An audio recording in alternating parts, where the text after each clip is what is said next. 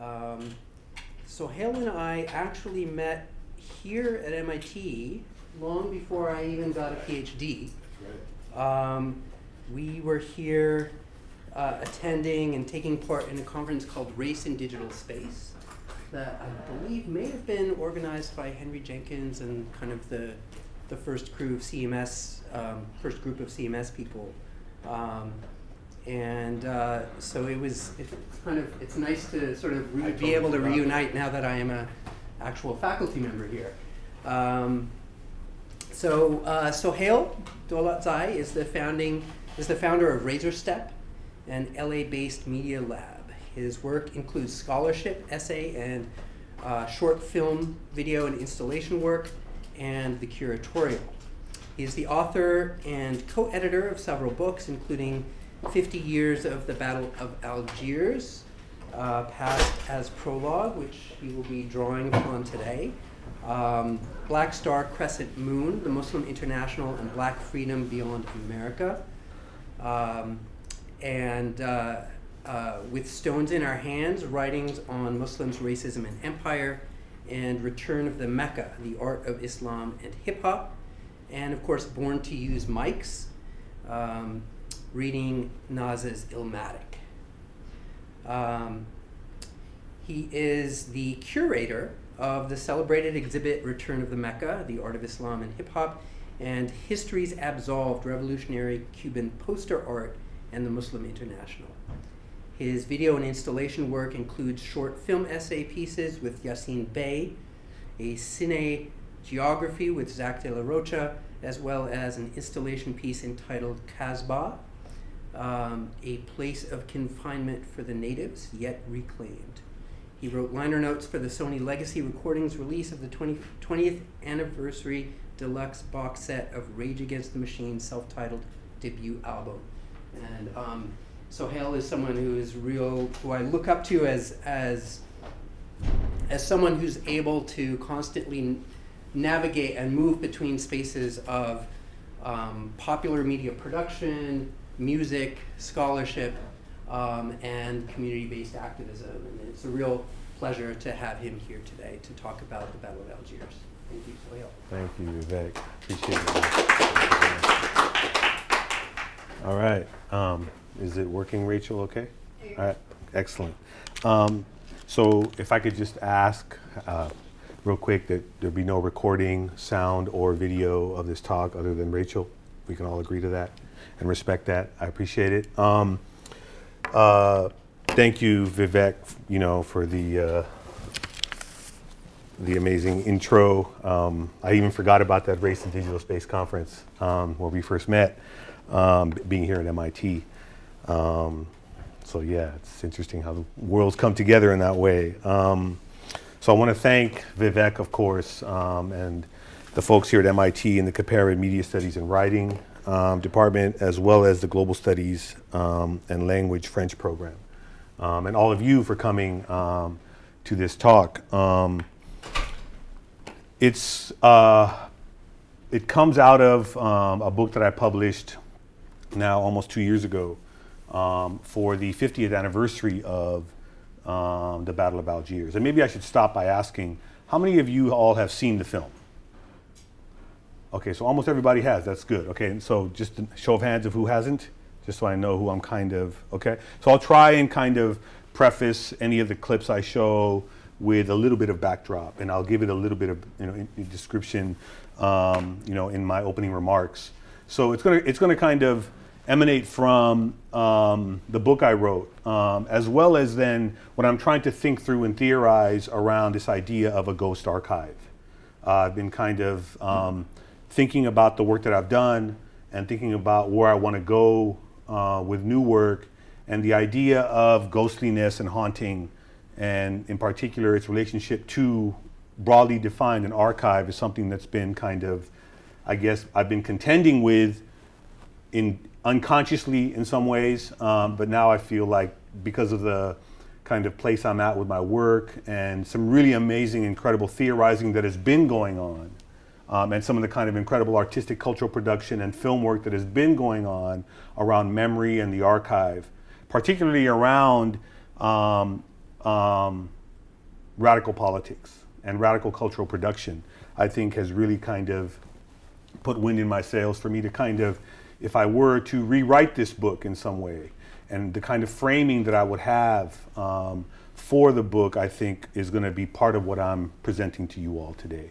So um, I'm going to be doing a combination of reading, talking, um, and showing some clips and or images as well. So bear with me in this kind of um, journey that we're about to take. Um, the Battle of Algiers is still being waged, only now on a planetary scale. Everywhere the unrest is permanent, and everywhere the war declared on it is perpetual. Though the Battle of Algiers was made over 50 years ago, it's as if it never ended. From the corridors of power to the tunnels of Gaza, we are seemingly still living the film.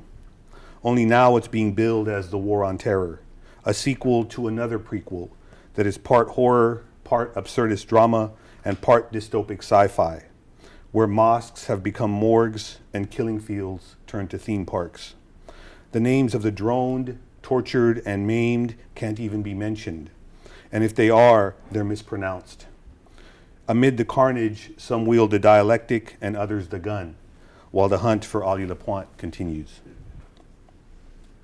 Prior to the invasion of Iraq in 2003, the largest anti war protest in history took place throughout the world, but to no avail.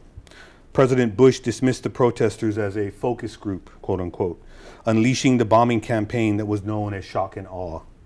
Soon after the invasion in late 2003, the Pentagon invited the military brass to a screening of the Battle of Algiers. And the teaser said, and this is a quote from a press release the Pentagon themselves put out quote, How to win the battle against terrorism and lose the war of ideas. Children shoot soldiers at point blank range. Women plant bombs in cafes. Soon the entire Arab population builds to a mad fervor. Sound familiar? The French have a plan. It succeeds tactically, but it fails strategically. To understand why, come to a rare showing of this film. End quote. And then it's the Battle of Algiers, right, that they're showing for the Pentagon generals. Re released by Criterion DVD collection shortly after the Pentagon screening, including a theatrical run as well the Battle of Algiers is widely considered the greatest political film of all time, having won numerous prestigious international awards, including being nominated for three Oscars.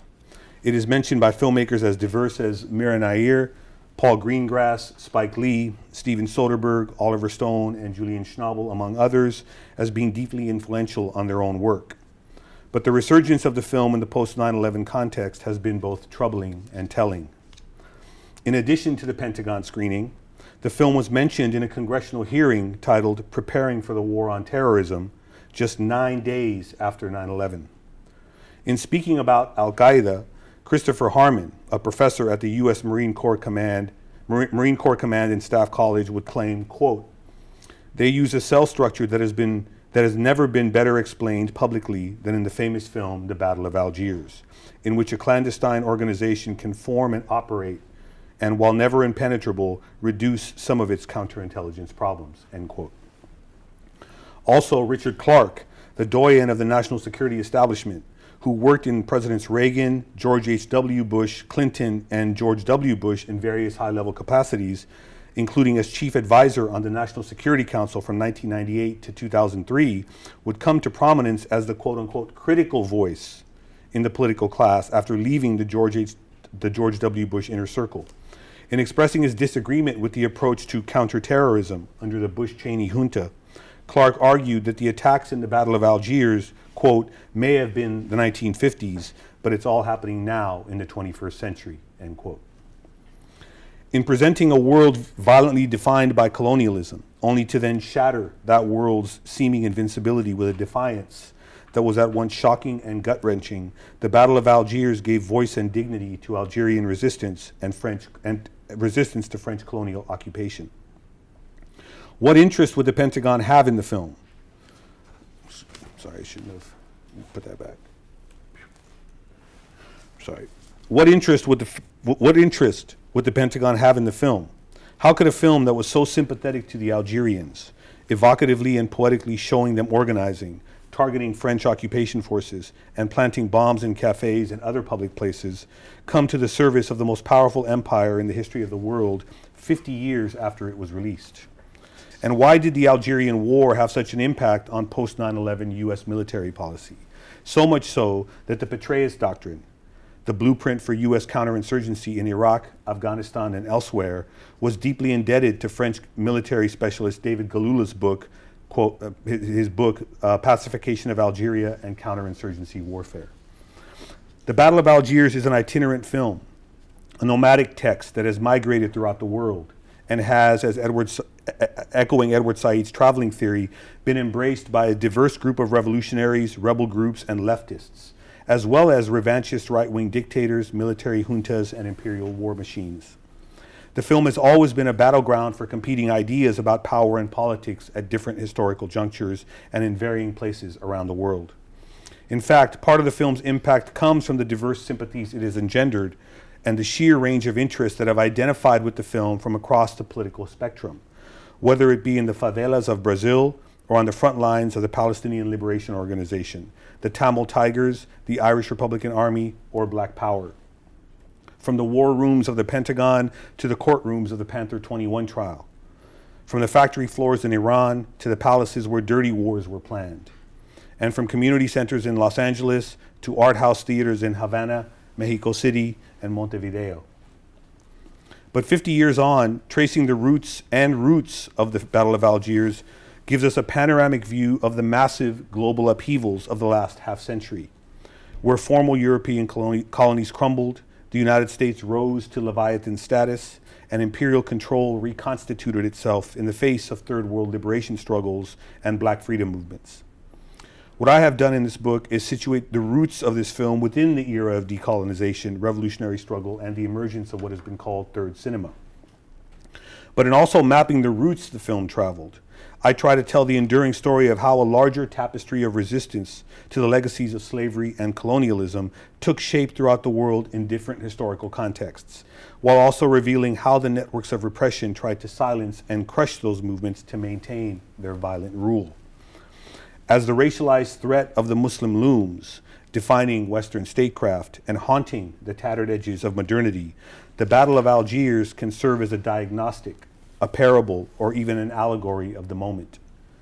By exploring the film and its afterlives, as well as the debates it engaged around revolutionary violence, gender and the role of women, torture, and the post independence moment, what I'm trying to do is restage the Battle of Algiers for our current time and to think not only about the contemporary forms of coloniality, dispossession, and racial capitalism under the War on Terror, but how, also how the legacies of decolonization and black radical struggle are imagined.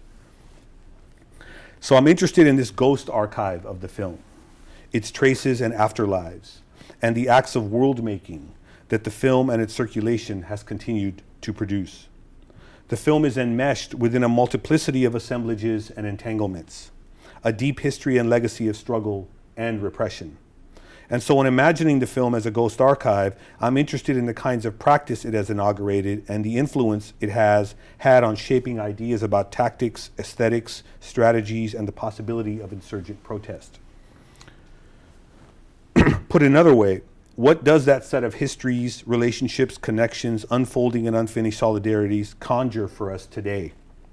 What does that imaginary do for us now in places that Avery Gordon has called the utopian margins, where, quote, fugitive moments of comprehension are illegible, invisible, and even resistant to the idea of the archive itself? To think of the film as opposed to the Algerian War itself or um, the, for independence or the, the French colonial archive. But to think of the film as an archive poses certain questions and concerns, if not limitations. Clearly, the film is not an archive in the conventional sense. It's not tied to an institutional locale, academic or otherwise, though it has tried to be. Nor is it housed in a magisterial place, such as a museum, so that there is not a material or physical collection. It is not supported by endowment a foundation or patronage. Nor does it or can it, as Derrida says, encompass all of the Algerian War or the history of decolonization. Maybe more pointedly, what I'm asking is how is the film a ghost archive for thinking through the social life of the war on terror? Paraphrasing scholar Vincent Brown, how does the film, as Ghost Archive, provide the tools to explore not just the past, but also a vision for understanding our sense of history and even futurity? While I can recount the nomadic nature of the film, and I'll do that a little bit later, places where it was screened and shown, um, while I could recount those, the factness, right, of its screenings, that they happened, I'm really also interested in how does the film's presence and prescience in the post 9 11 context and its embrace by the Pentagon gesture toward a ghostliness to the film's influence that the national security state seeks to exercise, right? So essentially, what I'm trying to get at is in, in the current context, um, there's a kind of legacy of, of traces um, and hauntings that I'm suggesting that I'll hopefully show you in the kind of contemporary moment that they get manifest, that the film has kind of been um, taken up in different ways by artists, by scholars, um, etc. Right? And so I'm interested in thinking about how, under the language of the war on terror and the logic of the war on terror, the film has come to take on a particularly different kind of role, and particularly the way in which states, right, and argue, as I've already kind of commented on, the most powerful state in the world, right, has sought to, in some ways, recuperate or appropriate the kind of impulse and thrust of the film, right, which was one of anti colonial liberatory possibility, and make it a film about how to do counterinsurgency, right? And while that's not new, because as I'll talk about, right, the film was used specifically by the CIA through Operation Condor in the training of Latin American military juntas, particularly in South America. Right? The film was used as a training manual. So it's always had this history of being used as a form of counterinsurgency. But what I'm also suggesting is something in the current moment has somewhat shifted, right? So that while in the past, right, when we there was a kind of broader global left movement, the, the language and legacy of decolonization and those struggles were vibrant, vital, and real things that were happening, right? There was a broad global left you had a range of constituencies all over the world, some of whom I mentioned PLO, IRA, Tamil Tigers, uh, Black Panthers, a whole host of folks who saw the film as a, as a source of inspiration. Right? So that the film became generalizable. Right? It was abstracted away from its context of it being about Algerians fighting the French, and it became something more universal in its appeal. And what I'm suggesting that in the post 9 11 context, that process has been inverted. That without a vibrant kind of global left, without a kind of interconnected series of anti colonial or decolonial movements that we can say and point to in a kind of tangible way, um, in the language of the war on terror, right, the film has been specifically about Muslims with bombs, right? So it has a, it has a, has a kind of particularity right? It's not abstract, it's not generalizable, right? So that as the United States has talked about after 9 11, right, America saw itself as the French. And so it identified with Colonel Mathieu in the film, right? And in that act of identification, and the way in which the film has been trafficking in terms of the, the, the racial logic of the war on terror, what I'm, what I'm suggesting, right, is that in doing so, the United States has sought to, in some ways, sanitize the colonial past, right? Because if what happened to us on 9 11, the logic would go, was these folks bombed us and terrorized us, look what they were doing to the French 50 years ago by planting bombs in cafes. And so there's a, there's a continuity being created between the current 21st century war on terror and the colonial project with the French in Algeria. So that if the US was a victim after 9 11, so too were the French back in the 1950s. And so the colonial project gets sanitized, it gets whitewashed. And the imperial, the current imperial moment of the war on terror, the invasions of Afghanistan, Iraq, the passage of the Patriot Act, the, the, the national security state that has emerged, gets kind of cleansed of its kind of overreach and is instead of seen as something just and necessary in this new moment of battle, right? So I'm trying to kind of position and see how the film traffics between these two moments and what kind of a rewriting of the past is attempting to be done. I'm not suggesting that it's locked, sealed, and delivered, so to speak.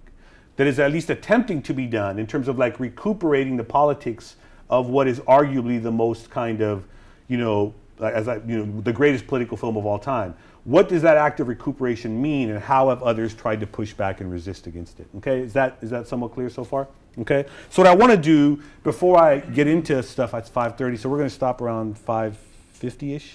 I got another 20 minutes. Okay, okay. Um, what I want to do, I, I, started, and I'll come back to this image in a second, um, is just kind of take you through a little bit, you know, and, and, this is where I'll kind of go a little bit more off the cuff, cuff um, kind of, you know, Algiers as a space, right? There's been more recent work um, on Algiers was seen as, um, in many ways, the mecca of revolution. For those of you who don't know, um, in terms of the ways in which um, contemporary politics are being mobilized, Bill Mullen, who's a kind of scholar, has written that, that, that Palestine today is the new dialectic. That is to say, it's the space through which activists around the world are seeking to understand their condition through the what's happening in Palestine, and, and then connecting therefore to what's happening in Palestine.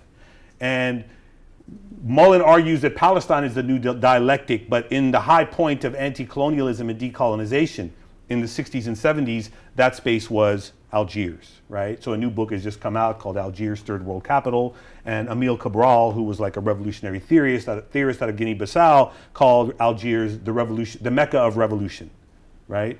Um, and so Algiers had this kind of sacred place because of the War of Independence, the work of Frantz Fanon, and even also after the film comes out, it takes on even greater kind of greater attention is, is, is brought to the, the city of Algiers.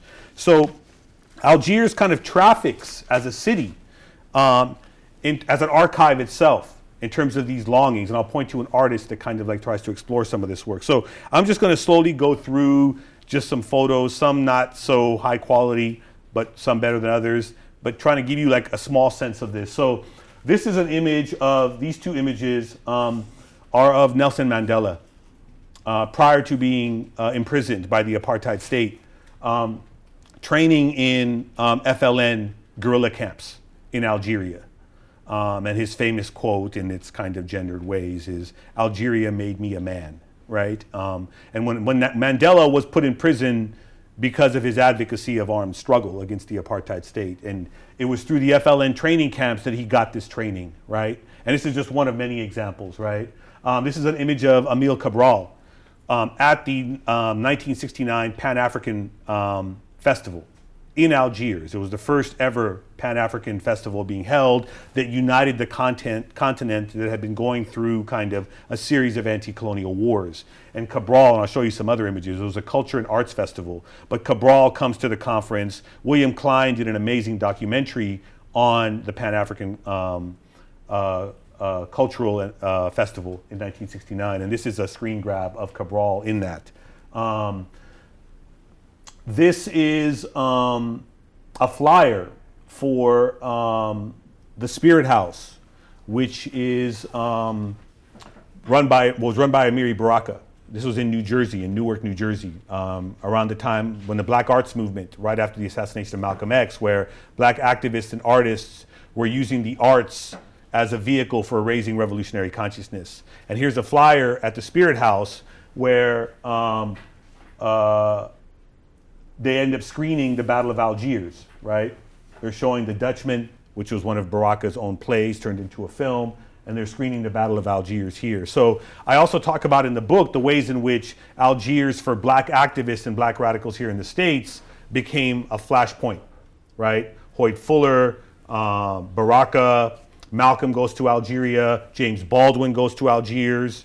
Um, many of the expats who were escaping American racism who flee to Paris um, are there now looking at the ways in which the French are treating the Algerian migrants there, right? And writing about it, particularly Baldwin, right? Writes openly about, you know, the treatment of Algerians by the French, right? And then the solidarity that then black people have with these Algerians who are both trying to seek their freedom. And so Baldwin writes very poetically about that history. And so this is just one example of that kind of uh, connection. Um, this is, of course, Che Guevara with Ben Bella, Ahmed Ben Bella, the first president of Algiers. Uh, when Che goes to uh, a conference in, Par- in Algiers in 1965 uh, to speak um, on Afro Asian unity. Um, and Malcolm X was supposed to be at the same conference speaking with Che, but was assassinated 12 days before this conference had taken place in Algiers.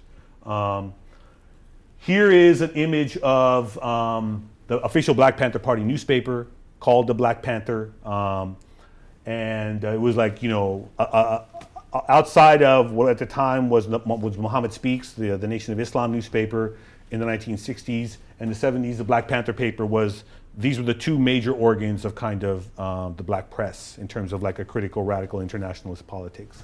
And on the cover here, you see the kind of um, the you see an image of which I'll get to some other ones of the Black Panthers and Algiers. Um, the first international office of the Black Panther Party was opened in Algiers, right? Um, so, and, and it, it, emerges because of Kathleen Cleaver and Eldridge Cleaver, who were in exile and left Cuba, and they ended up appearing in Algiers at the time of that 1969 Pan African Cultural Festival. So, this is an image of, of, of, of that. Here's an image of Cleaver, other Panthers, with a delegation from the PLO. So, Algeria, Algiers became a hub for revolutionaries all over the world, exiles who were in danger. The PLO was in exile in Algiers for a moment. Um, and so they that, this is that delegation, but you had the MPLA from Mozambique, you had liberation struggle from Guinea-Bissau, from Brazil, all over the world. You, Algiers became a home that attracted these revolutionary movements. And so here's just a photo of that kind of gathering. The, the uh, Panthers had opened up what was called the Afro American Center at the time, and people would come through, and, and I'll show you some other stuff with Bouchra Khalili's work, but where they put on display kind of news and information about what was going on in the United States, right?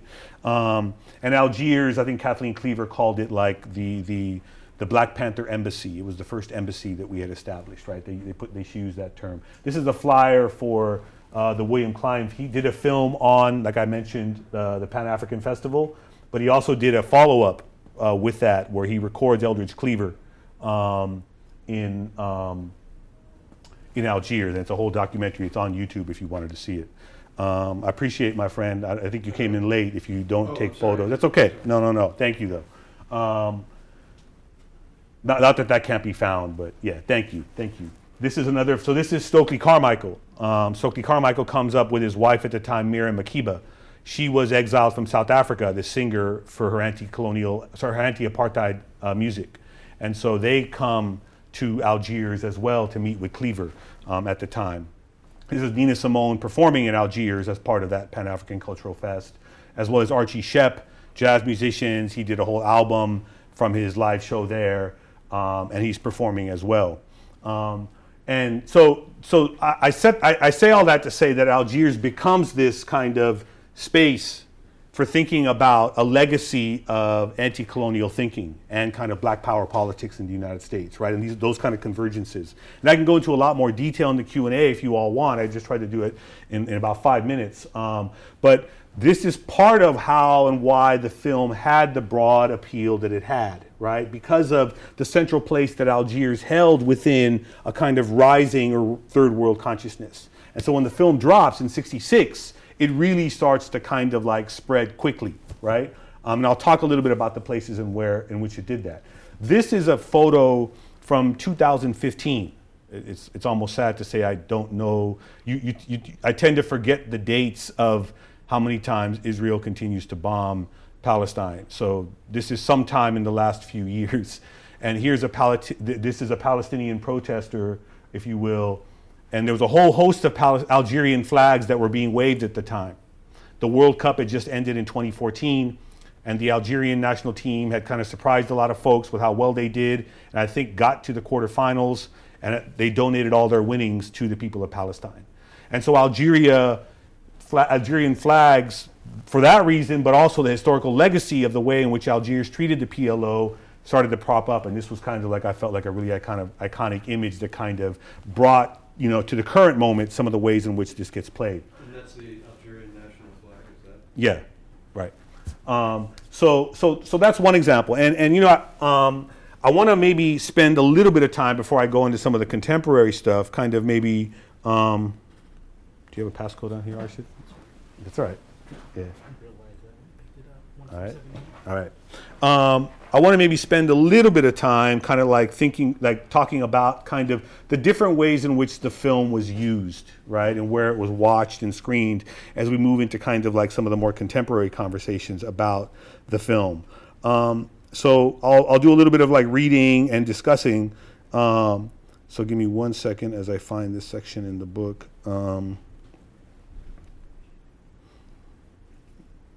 Okay. I guess it hasn't loaded. Oh, here we go. Um, so, as I mentioned to you before, the, the, the, the film screens in a broad range of places and is appropriated early on um, by a whole host of constituencies. Um, you know, primarily the French model of counterinsurgency becomes a kind of global model that the CIA and the US pick up on even to this moment. But at that time, in the late 60s, for those of you who don't know, the OAS was the the, the, the, the French were split on the question of Algeria.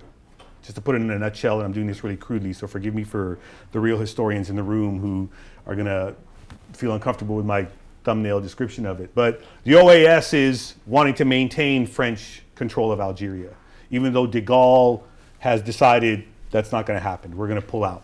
Um, so there's a split in the French military. And the OAS becomes a, essentially a paramilitary arm or, or, wing that wants to try to maintain control and is, is, is doing things to undermine what the French are doing, the French government, de Gaulle. In fact, they had an assassination attempt on de Gaulle, right? The, the OAS did.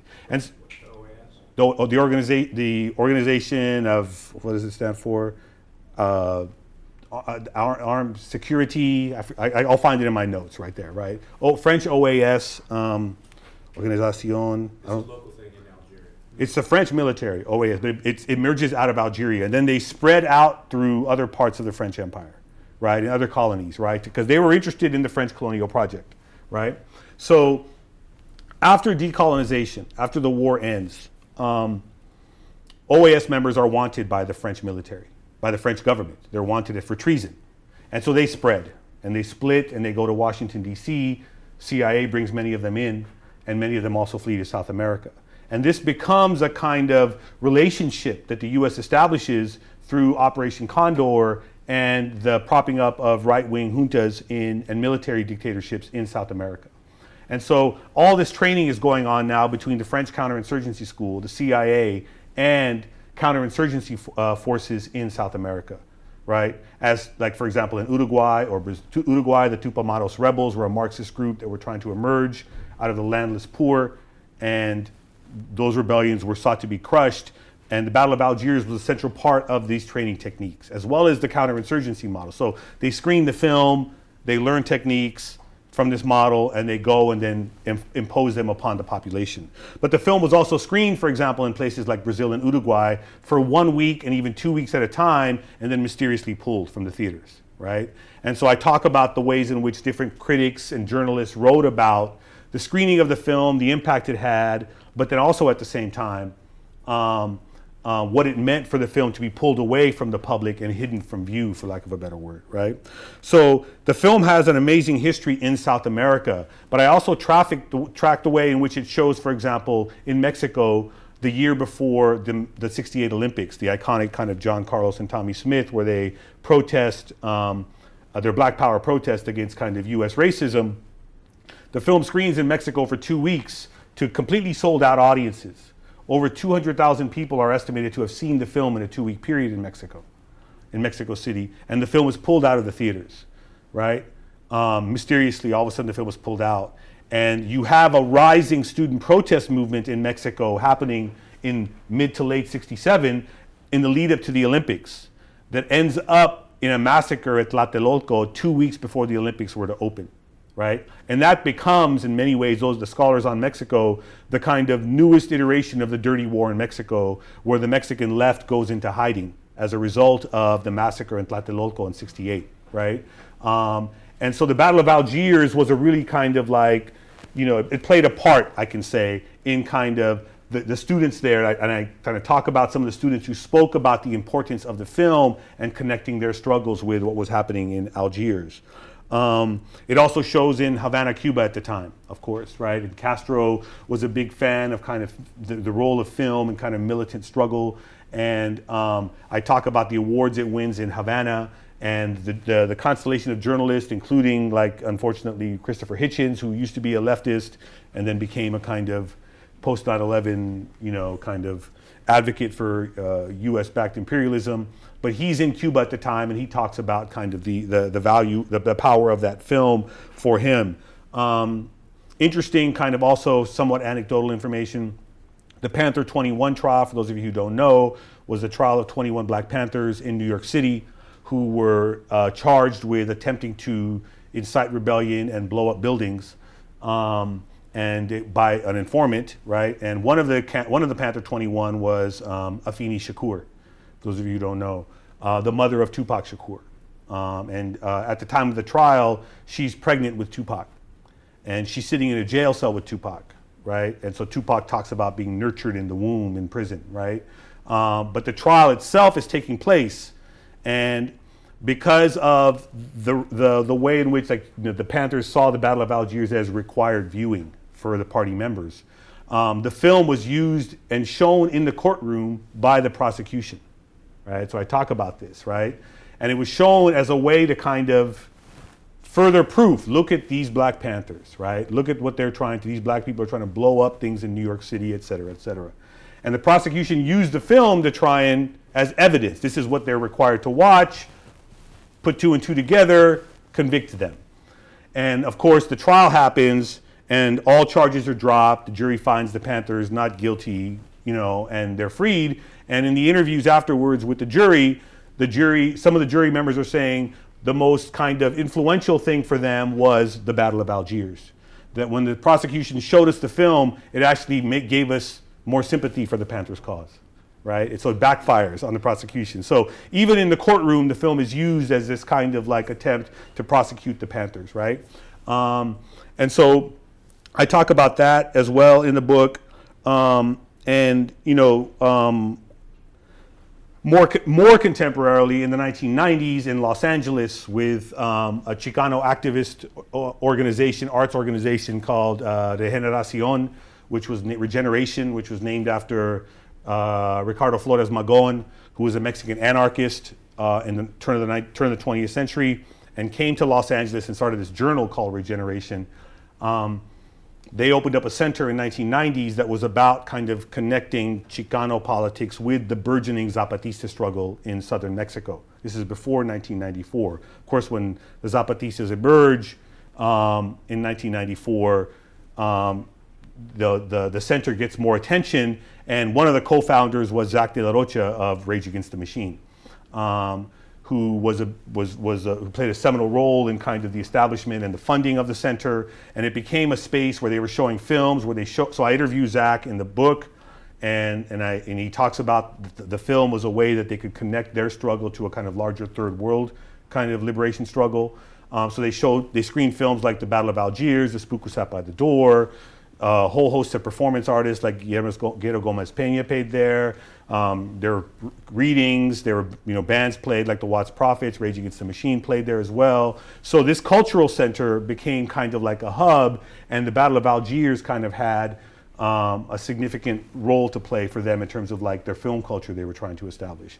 Um, I then of course talk about as we edge into like the, the, the, the 90s, late 90s, early 2000s, the way in which the film was screened by uh, the state of Israel right? It, it, had originally been banned by the state of Israel, the film, when it first came out. And in fact, then when it was no longer banned, then the Algerians did not want to show it in Israel as part of a protest, right? Um, but after the first Intifada, um, they decide and agree to screen the film in um, Tel Aviv um, in 1987 88. And the film sells out, and there's all this interest in what's happening and trying to connect the first Palestinian Intifada with what they're seeing on screen with um, the with the Algerians and the FLN.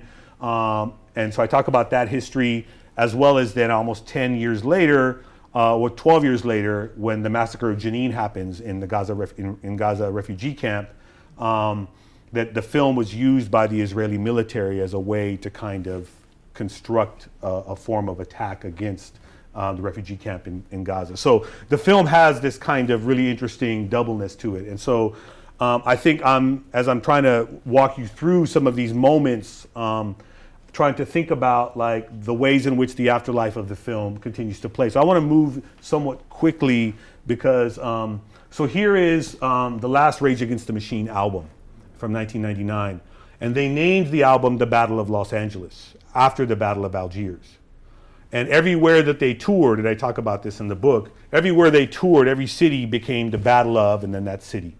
So there was like the Battle of New York, the Battle of London, the Battle of Paris, the Battle of Boston, right? So this became a kind of um, metaphor for the tour. And this photo was a photo that they took um, that, if you know from the film, right, of the four fighters in the box, right? And so they bottled, they wanted to kind of seek to mimic this idea because as I as Zach talks about in the interview I did with him, they saw themselves as kind of like a, a musical insurgency against kind of the culture, right? And so they were kind of trying to use that iconography from the film um, as part of the band's kind of um, you know um, politics. Um, so um, I have a little bit of time here. I mean, I could potentially show some clips from the film, um, but I think most people have seen it, so I want to maybe talk through some stuff in a little bit. Um, wh- one thing I want to do maybe is th- a, a, more contemporary artist, and she's maybe my favorite contemporary artist. If you, how many people know Bouchra's work, Bouchra Khalili? She has a show up at the Fine Arts Museum here in Boston right now, so I would encourage you. It's called Poets and Witnesses. She's really interested in the era of decolonization. She's Moroccan, but she's interested in kind of the ways in which these ideas continue to unfold in the current moment. So I'm going to be seeing her exhibit on tomorrow, as a matter of fact, my last day here in Boston. Um, Foreign Office is uh, a piece that she did, and I'm going to I'm going to just show you a, if I can click out of it. I think it'll let me go to it. Right. So Foreign Office, you know, is a is a work of hers, and I can just kind of like scroll up. Um, you know, so this is a more contemporary iteration of this kind of afterlife, this ghostliness that I'm talking about, right? Um, she says, focus Foreign Office focuses on the period which Algiers, between 62 and 72, became the mecca of revolutionaries, hosting representations of many liberation movements from Africa, Asia, and the Americas, right? Um, taking as a starting point this forgotten past of post-independence era and internationalism, Foreign Office invites us to reflect on history and its transmission on emancipation as essentially linked to poetry. So it's an art installation that she does, and I can just kind of, you know, uh, kind of scroll through where she kind of, uh, it's a short film. Uh, there's Fanon, there's Malcolm, there's Huey, there's that same photo that I used of, of Mandela, right? And these are the two characters in her film that she creates. And she goes and snaps photos of kind of the places where gatherings were being had in Algiers during that kind of revolutionary period. So this is the residence of the Black Panther Party delegation. Um, uh, this is um, another hotel in Algiers as well, the headquarters of the Guinea-Bissau African Liberation Movement, right? Um, the MPLA delegation in the city center, their headquarters um, the Portuguese National Liberation Front. Um, this is uh, the, uh, de- the headquarters of the Democratic Front for the Liberation of Palestine, right? So she's trafficking kind of these spaces, right? And kind of trying to think through what those mean um, in the current conjuncture, right? In terms of thinking about this past. So I find her work to be really interesting. Um, there's um, as well um, uh, not coincidentally, maybe my favorite band today is a group called Algiers. Um, and this is 1990. This is this is two years ago. They're like a punk group um, out of originally Atlanta, but now New York and London.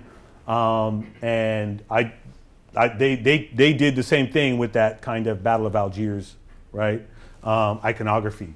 And I'll, I'll play a short kind of song of theirs that you can kind of like listen to. We might end up having to deal with. Uh, an ad at the beginning, unfortunately. You have to understand one thing right. about directing that every project What's that? you get All right. So this is a song called "Walk Like a Panther," right, which opens with. So just, I'll just play you a little clip.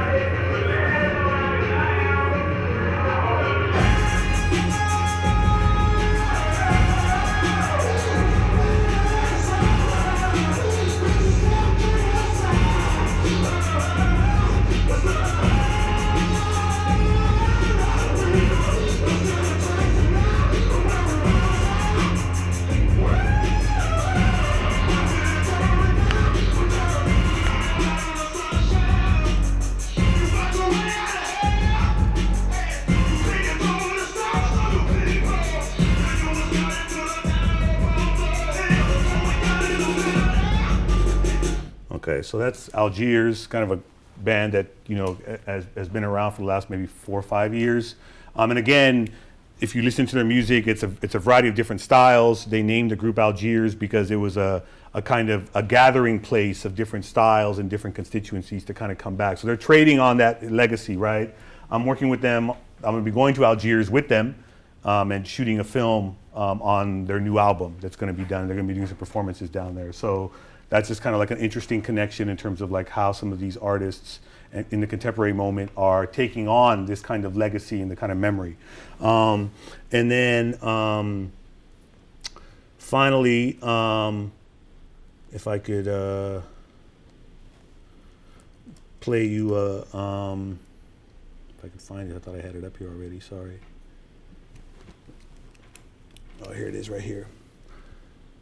So here is um, a video I worked on um, that I've been working with kind of Casbah Films and the family um, with the footage, and it's a video that I cut together with um, Zach De La Rocha for um, the first single on the new album that's going to be coming out. So Rachel, if you can like have a kind of fugitivity today, right? And what does it mean for culture to kind of take on a particular kind of archive, a cinematic archive, if you will, right?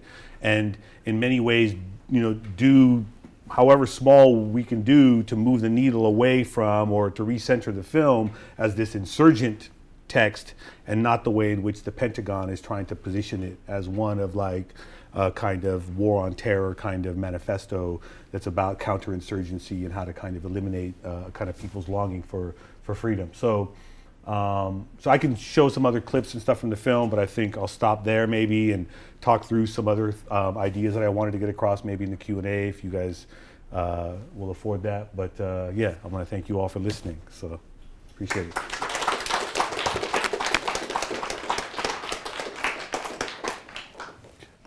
So, any questions?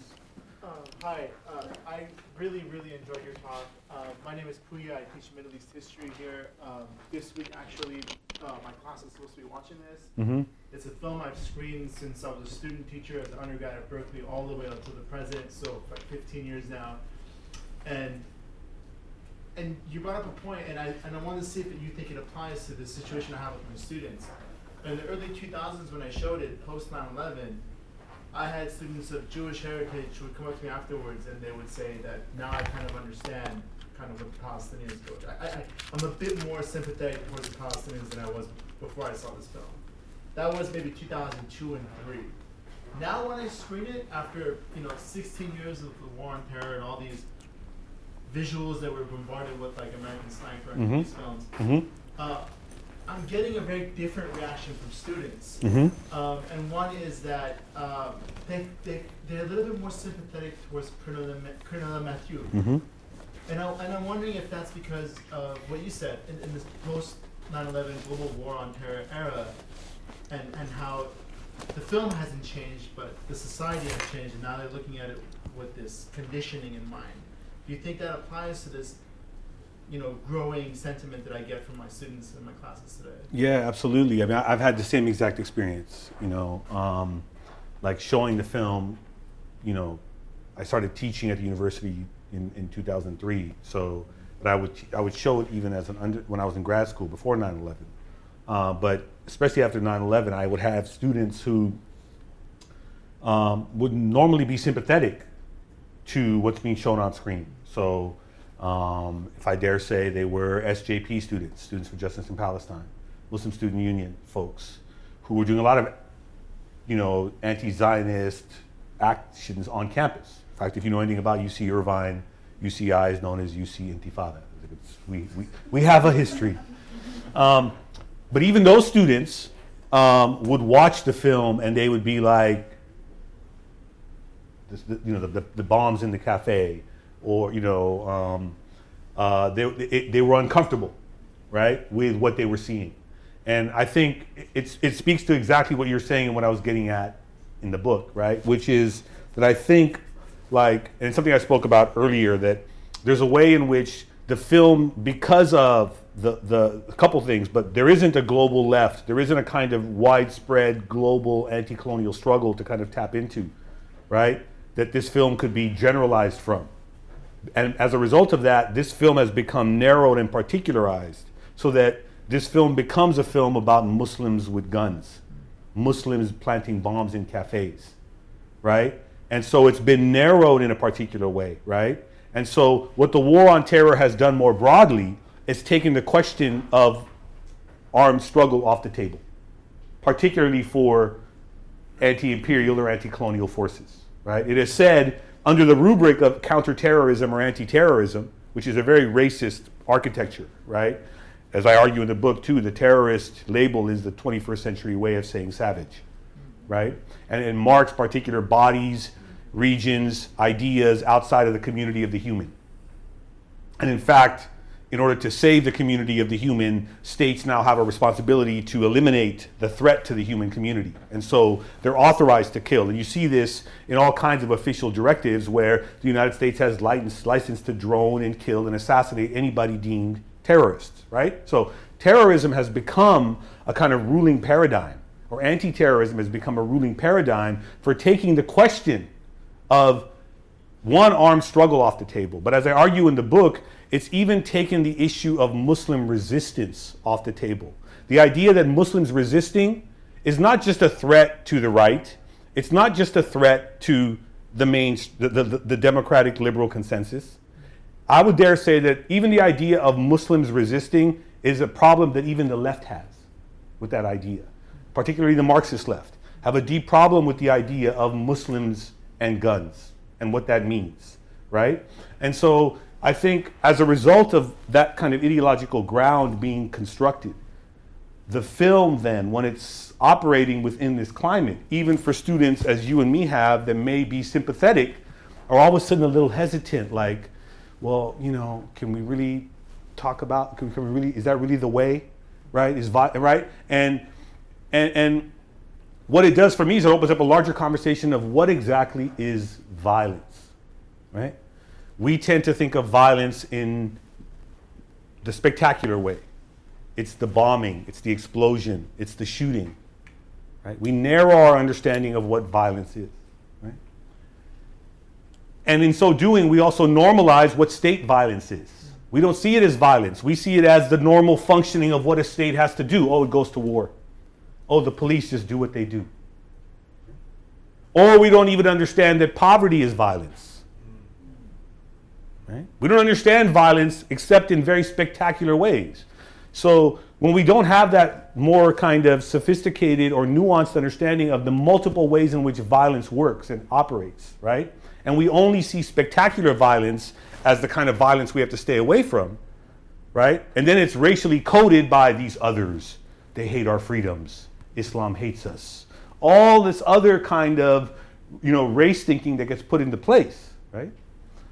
You can then begin to see why people would be like, hey, you know, political violence, bombings, we can't be part of that, right?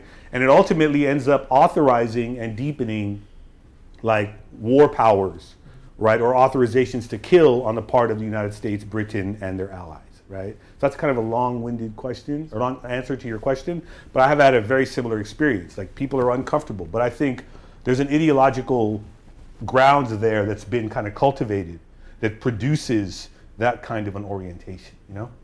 So, any other questions, comments, thoughts? Yeah.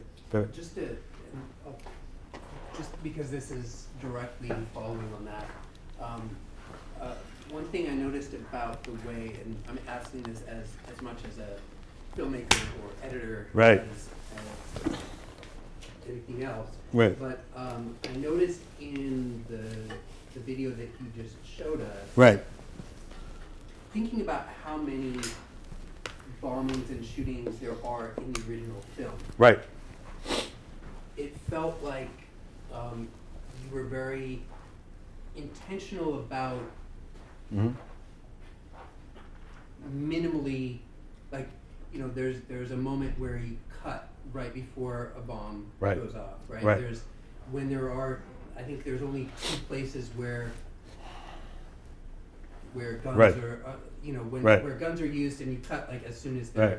they're Mhm. as soon as the trigger is pulled. Mhm. So I just wanted to ask about whether what you just described in terms of your um, kind of intellectual, scholarly analysis or understanding of the film then was translated into the choices that you were making as an editor.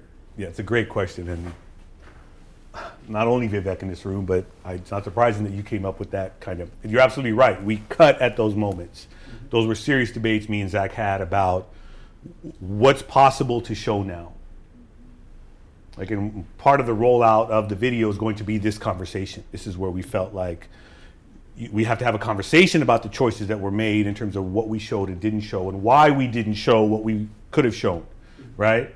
Um, in terms of what the kind of violence, you know, we get we think of as violence. So it was, it was absolutely part of the conversation. We felt that like the suggestion of violence was in some ways more powerful than the spectacle itself right? And so we felt that if we could leave it there, and there's a way in which, at least you know, I you know, we I think we both feel that while the film ends on a kind of more triumphalist note, we wanted to create a kind of more dystopic vision in the video. The video kind of flips the film in a way; it redoes the film. And so that the riot scene at the end that you see in the film, which in some ways is the moment where the Algerians become free, we've tried to reconstitute or remix it or reconstruct it as a kind of confrontation and not something necessarily triumphalist. So we were we were very careful about what we could show, right, or what we wanted to show, right, in terms of what it would suggest, because this question of of you know, and I think this is something that the film. Many people have written about this film's appeal, its broad appeal. It's embraced by even the film establishment as it's a sober, objective, neutral account of war right? Because Colonel Mathieu, for those of you who know, in the film, Mathieu is not like the bad guy, right? He doesn't, every time he walks in the room, you don't hear like the ominous music, dun dun dun, right? Like he's just, he's a functionary. He's a bureaucrat, right? And, and it's part of what I talk about in the book too, that, that in, in, in positioning Mathieu like that, right? It suggests, it's, it's, it's kind of Hannah Arendt's argument about the banality of evil, right? like you know the, the nazis were bad people but we have to understand the context that produced goebbels to do what he did right? It's not about goebbels it's about nazism as, a, as, as something that needs to be targeted right? And so we have to understand not this as an individual but as a system. So that Mathieu right is not an, indi- an individual who's good or bad. He's part of a system. And he even says this in that if you remember that famous scene in the press conference where the, they're, they're, they're grilling him in some ways about torture. And he finally says, Look, let's be real here. One, which echoes George Bush, we don't use the word torture. The word torture, he puts, you know, he said, is not used anywhere in our directives. He says that. And Bush said that after 9 11, after the Abu Ghraib stuff came out. We don't torture, right? Of course, they have other euphemisms, enhanced interrogation techniques, et cetera, et cetera. But Mathieu says something I think a lot more penetrating.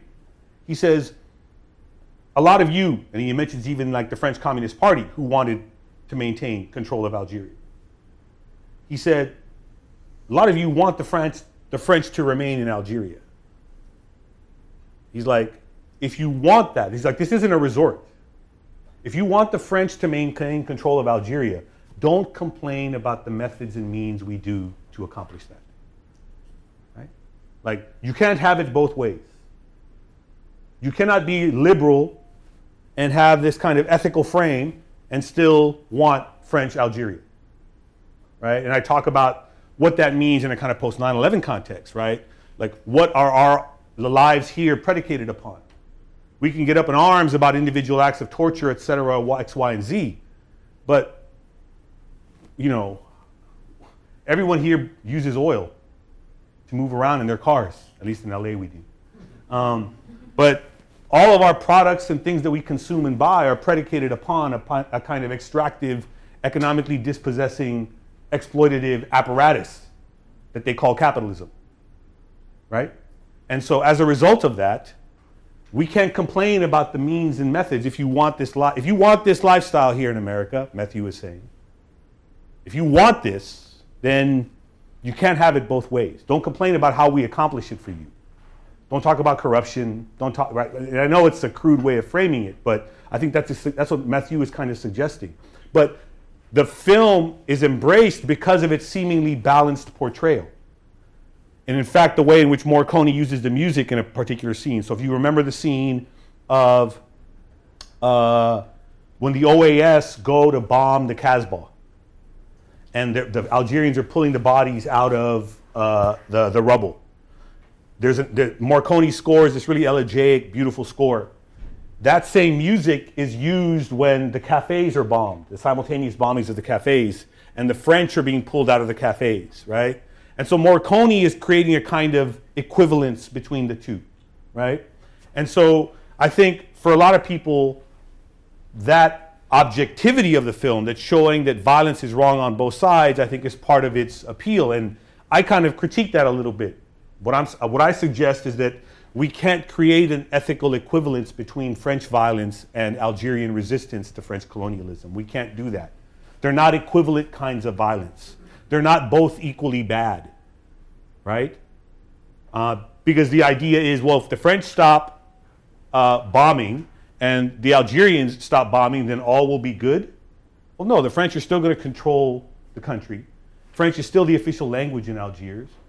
The Algerians couldn't get married under Algerian law. They didn't have any kind of subject to it, right? So what, we're still left with another kind of violence, which is called colonialism, epistemic violence that folks have talked about, right? So the spectacular isn't necessarily the way to understand how violence works. And even if we focused on the spectacular, what I'm arguing, right, is that we can't equate Algerian resistance with French use of violence to maintain their control. To me, those are not ethically congruent or parallel. We have to understand them as disproportionate, right? And that there is more of an ethical value to Algerian resistance than French use of violence to try and maintain their control, right? So I think part of the, the, the video was about trying to get at some of those questions, right? And that we didn't want to have people lost in the spectacular in some ways. We wanted to be kind of really sober about how we thought about we how we used violence and the way in which the video was displaying the conditions under which these characters were, were living, you know? I hope that makes sense, you know? Uh, yes? Um, a couple of things. First of all, I had an occasion to uh, have a conversation with Ricky Leacock, who's a famous documentary filmmaker, Mhm. taught here Mhm. for many years. And I asked him about, we got talking briefly about the film. I wish now I'd had a chance to have a longer conversation with him. He didn't like the film, he told me, because he thought it emotionally manipulative. I think, more more or less, I think what he said. Now, I disagree with him. Right. Um, It's very powerful emotionally. Right. Um, but it may have something to do with the fact that Ricky had been, was a kind of um, disenchanted former communist, Marxist. Uh, Mm. maybe that was part of where he was coming from. I Mm. don't know, but I just thought I'd mention that. Sure. I think I'd also like to mention that I was at an event at Tufts once with the then head of what had been the U.S. Army School of the Americas. Right. Um, the School of Torture, as Right. it's been called in Latin America. School of Assassins. And, and School of Right, Assassins. right. And at a dinner, I made a point of sitting next to the guy because I wanted to sort of suss him out a little. And then we walked to the a ways after a tour, a bus or something, and he talked about how they used the Battle of Chile Right. at their school Right. in a, in a very similar way. Right. Sort of like examining insurgency and teaching counterinsurgency. Mm-hmm. Mm-hmm. So interesting Mhm. analogy. Right. Um, are you familiar with Eqbal Ahmad? Yes. and you've read his piece about this. To Algeria, yeah. Yeah. Yeah. So Ekbal, who taught at Hampshire College Right. for 12, 14 years, Right. close friend of Noam Chomsky, Right. Howard Zinn, people like that, prominent um, in the anti-war movement, has this beautiful piece that you can find online Right. about this. Right. Worked as a consultant on the film. Right. And a couple of things, he, he points out in that piece that originally the soundtrack was going to be Beethoven Right. for when the Europeans are killed, Right. and Algerian dirge music for Right, when the Algerians Algerians were killed, killed, right. a former leader of the revolution who was involved in making the film objected Mhm. and said, even in death, you're going to separate us. Right. And so he changed Right. Right. to Algerian dirge music for both. Right. He also points out um, that the, the crucial error of declaring a general strike, Right. exposing people in Right. the film sh- depicts this Mhm. to the repressive apparatus Right. of the um, French, of French right. uh, military, um, and how what a so there's there's a lot of interesting material, but I won't go, go into all that. But may I read just a couple of sentences from the end of his piece? Do we have time? Sure. Um, Okay. Because it, it, to me, in in so one of the the character in the film Uh huh. who is not played by one of the survivors because he was dead, Right. who in the film argues against the general strike, is actually the only person, one of the key leaders who was actually killed. Right. Ben M'hidi. Right. Yeah, exactly. And so he's talking about how he went and interviewed Mathieu, Right. the Mathieu character, who's actually Trinquier. Mhm. And so, so years later, doing research for the Battle of Algiers, I interviewed Roger Trinquier, yeah. who is still alive, by the way, but that was years ago, some years ago. And one of the, the last questions I asked him was, what happened to Ben M'hidi? Mm-hmm. And um, they thought that he had been tortured. Mhm. Um, he disappeared, and they, they believed that he had been tortured. And he answered, talking and looking just the way Mathieu did, that tall, lean killer figure, but very sharp and intelligent. Quote, I know that all of you think we tortured him to death, but we did not. I said, What happened? He said, We shot him, but we gave him a guard of honor before we shot him. And I asked, Why did you do that? Parce que Monsieur Ben M'hidi était un chef. Because M- Monsieur Ben M'hidi was a leader. And then he talked about Ben M'hidi for almost an hour. He said, I didn't want to shoot him. I had never met anyone like that. I would have liked to see him as le président de la France. So once I was ordered to shoot him, I gave him a guard of honor Right. first. Right. Right. I Yeah. just think that's amazing. Yeah, yeah. No, I mean, I think there's a scene in the film where the, the press confront Mathieu because Ben M'hidi s- somehow mysteriously hung himself in his jail cell. Yeah, yeah. And they ask him, how's that possible? And he just basically ducks the question and says, I honored him, he was a true leader, et cetera, et cetera, et cetera, right? Um, so, yeah, absolutely. I mean, I, th- uh, So, so Eqbal was eh, yeah, somebody. uh, Eqbal's a serious, yeah, am- amazing intellectual. For, like not forgotten, but not as he, he needs much more uh, attention in terms of like the contributions he's made to kind of the last 50 years in the U.S. for sure. Yeah. Um, you have a question? I'm just curious, you, you described at the beginning the film as uh, the greatest political film of all time, Right. alluded to other people calling it. Yes. Um, Curious what you think some of the others are. Uh, I mean, you know, it's there, there, real quickly. Like um, when you say political film, you know, to me, all film is inherently political. I mean, it's a term that gets used as a category, right? So all films are inherently political, right? Uh, but if you're going to take that category, I mean, um, uh, Battle of Chile, um, um, uh, Spook Who Sat by the Door was a film in the United States. It got pulled by the FBI after three weeks. Um, uh, Ivan Dixon, Costa Gavras, right? Z is a great film. Uh, more contemporary is an incredible Mexican film that came out in 2006 called El Violín, the violin. Um, but so, you know, um, trying to think of some other ones. We were just talking about a great documentary today called Do Not Resist, right? Um, which is which is out there. It's about the kind of the way in which the war on terror and local policing are kind of converging, and the kind of you know it uses Ferguson and the protests there as a way to kind of illuminate this this kind of development. Um. Right. I think I, think the, I think The Godfather one and two are great political films. They're not necessarily understood in that way, but it's a kind of seminal text in kind of the emergence and formation of kind of white supremacy, like the move from white ethnic to white.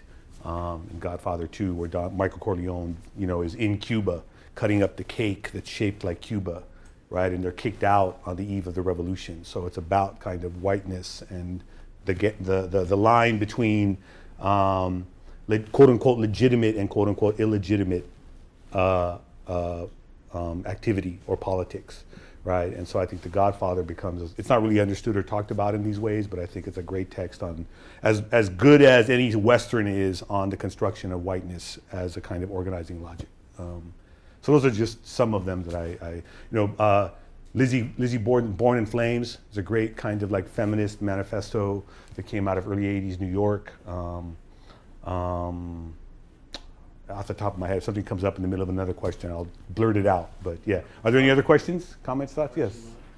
Thanks for a great talk. I, I wanted to ask if you could talk a little bit more about the, the ghostliness issue Right. up. Right. Um, whether you're building on Avery Gordon's work. Um, and I, I just think it's such, it's really evocative to think about ghostliness Mhm. as opposed to circulation Mhm. and mechanical reproduction of cinema Right. and to think about when, when you, I, it was useful for me to think about in relation to this film that's produced by and directed by Assia Boundaoui. Right. On on surveillance. Yes. Yeah, the feeling of being watched. Right. Which is so um, Right. fascinating to think about Right. in the current conjuncture. Right.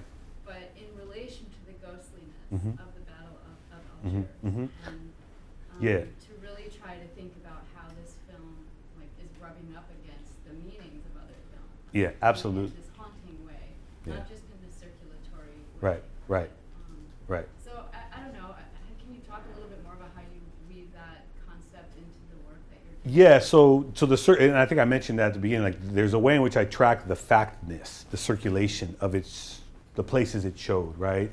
But I think there's a whole other kind of afterlife and ghostliness to the film, even in the places where it showed. Like, what it, what did it mean in for the people who saw it in Mexico in the 1960s? You know, I was just in Havana a month ago, and I was talking to an elder there, and he talked about remembering the film when it was screened there, and all of his comrades who saw the film and what it meant for them, right? And so th- the way in which the archive doesn't in- contain that, it's it, in some ways it it, the, it it resists that kind of archival practice, right? And so um, so that's that's one example, right? That kind of ghostiness. But I think um, there's also a way in which like um, the current news cycle, right, produces a kind of um, analog for thinking about the film, right? In terms of like that ghostly presence. To me, when I see the current news cycle, I'm seeing the Battle of Algiers. You know, I'm witnessing that when I see Abu Ghraib photos, how can I not think about the Battle of Algiers with the torture scenes? When I think about what Leila Ahmed has called the discourse on the veil, how can I not think about the scene where the women are taking it off, cutting their hair, looking French, appealing to the modern, and then subverting that whole aesthetic by planting bombs? Right? How can I not think about the Battle of Algiers when you hear the contemporary language around anti terrorism and, and the way in which that racial logic has been used? How, do I, how can I not think about that press conference when Ben M'hidi's asked if he's a coward for planting bombs in cafes? And he says, Well, we'd much prefer to have your tanks and planes. We'll trade those any day. Right? How can I? So, so for me, like that, the, the ghostliness gets, if for lack of a better word, get, can get traced in a range of different ways. And I'm trying to do that, uh, like as I mentioned at the beginning of the talk, like if I were to rewrite the book, right? Because this, this, I mentioned stuff like this in the book. There is a, there, I, I mentioned archive and ghostliness and haunting, but I think there's another frame that I'm working with now where if I were to rewrite the book, and I'm thinking about another way in which I could do that. Um, but also, I think through cultural production, right? I'm, I'm trying to think about how I could capture the ghostliness of the film through film, through video work as well. Um, so I don't know if that, you know, I would love to talk more, you know, for sure. Any other questions, comments, thoughts? Uh, sure. I don't really have a question. I just um, heard the feeling of being watched being mentioned. Right. And I just wanted to say um, it's going to be screened in Boston um, near Emerson at the Paramount Theater on. I Um, can't wait to see it. I've been wanting to see. 18th. Okay. It's at seven. That's a yeah. I've heard amazing things about Yeah. it. Yeah. And, and just quickly, it's a it's a film about um, uh, surveillance of um, a predominantly Arab Muslim community, um, Arab American Muslim community in a suburb of Chicago. In the 90s. In the 90s. 90s, but then the filmmaker connects it to Right. surveillance uh, post 9/11. Right. So, Right. um, yeah. Right. Based on FOIA requests. From FOIA request. And there's another there's another great documentary. I don't know if people have seen. It's it's called Terror, but with the T in parentheses. So it's error, but it's t- you know and it's about surveillance, and it's a really interesting film about the the perspective of the filmmaker and their their their positionality, right? And it's about an informant who's asked to go in to these Muslim. So anyway, I don't want to give it away, but if you get a chance to watch Terror with the T around the parentheses around the T, I would highly recommend it. Um, so yeah. Just one other brief thing Sure. that that Eqbal says at the very beginning of his piece, that the revolutionary violence, as he calls it, Mhm. didn't really intensify until after the bombing that the movie opens with, Mhm. where 157 Algerians were, were killed by the French. Right. And it was only after Right. the violence, that violence, Right. the revolutionary violence intensified. So that's sort of in response to some of the, some of what you were saying about, you know, in, about the video and Right. the role of violence. Right. Yeah. Absolutely. I mean, I think we don't. I mean, again, we, we have to broaden or deepen our understanding of what is violence, right?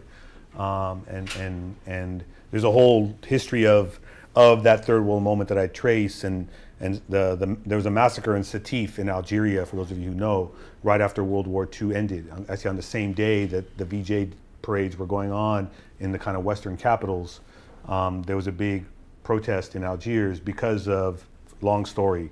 Um, do I have a few minutes? A couple minutes? For those of you who know, I mean, we're taught about World War II, the, the great fight against evil, master race philosophy, the Nazis, all that, right? A um, couple things about that. What we're not taught is like when Britain and France and the United States won the war, well, actually, the, the, the colonial subjects of Britain and France and a lot of black soldiers here and Latino, they were, but for the British and the French, that was a big part of their army. They asked their, their colonial subjects to fight for them against Hitler. And Aimé Césaire, who was Frantz Fanon's kind of mentor, writes in a classic book, Discourse on Colonialism, he's like, you Europeans are hypocrites. You know, each one, the French and the British, you have a Hitler inside you. You know, you're only mad at Hitler because he's doing to you what you've been doing to us, right? And so the idea was that even though Hitler was defeated, master race philosophy wasn't. Ask any black soldier who came back to America and had to come to legal segregation and where lynching was a national sport, right? Um, so master race philosophy wasn't defeated. And, and for the French and the British, they made promises to their colonial subjects. If you fight for us, we'll grant you concessions for freedom movements, ability to assemble, publish papers, blah, establish political parties, all these kinds of things. Well, they did the same thing, the French did the same thing to the Algerians. And so symbolically, the Algerians on that first day uh, were VJ Day parades and the ticker tape, and you know, the, the, the guy kisses his girlfriend, that iconic whatever imagery that we're always taught to look at and think about. The Algerians were in Sétif marching, saying, All right, you promised us our freedom. Well, we're here to ask for it. And we fought for you, we sacrificed, you got free from Hitler, give us our freedom. And the French came in and gunned them down, and over a week period, estimates run that about 20,000 Algerians were massacred, right? And Sétif became a kind of flashpoint for the third world, a kind of wake up call as it kind of reverberated that the promises made by the European powers about World War II were not going to be kept, right? And so the French, so then that becomes the birth of the modern liberation struggle in Algeria. And a few years later, the FLN emerged as the primary organ for that. So, absolutely, like the that history, I think, is really important to understand that continuity between World War II and the kind of anti colonial struggles. But it kind of sets the stage for us to think about, again, because we've, in some ways, been told, we've, been, we've normalized the question of how violence gets understood.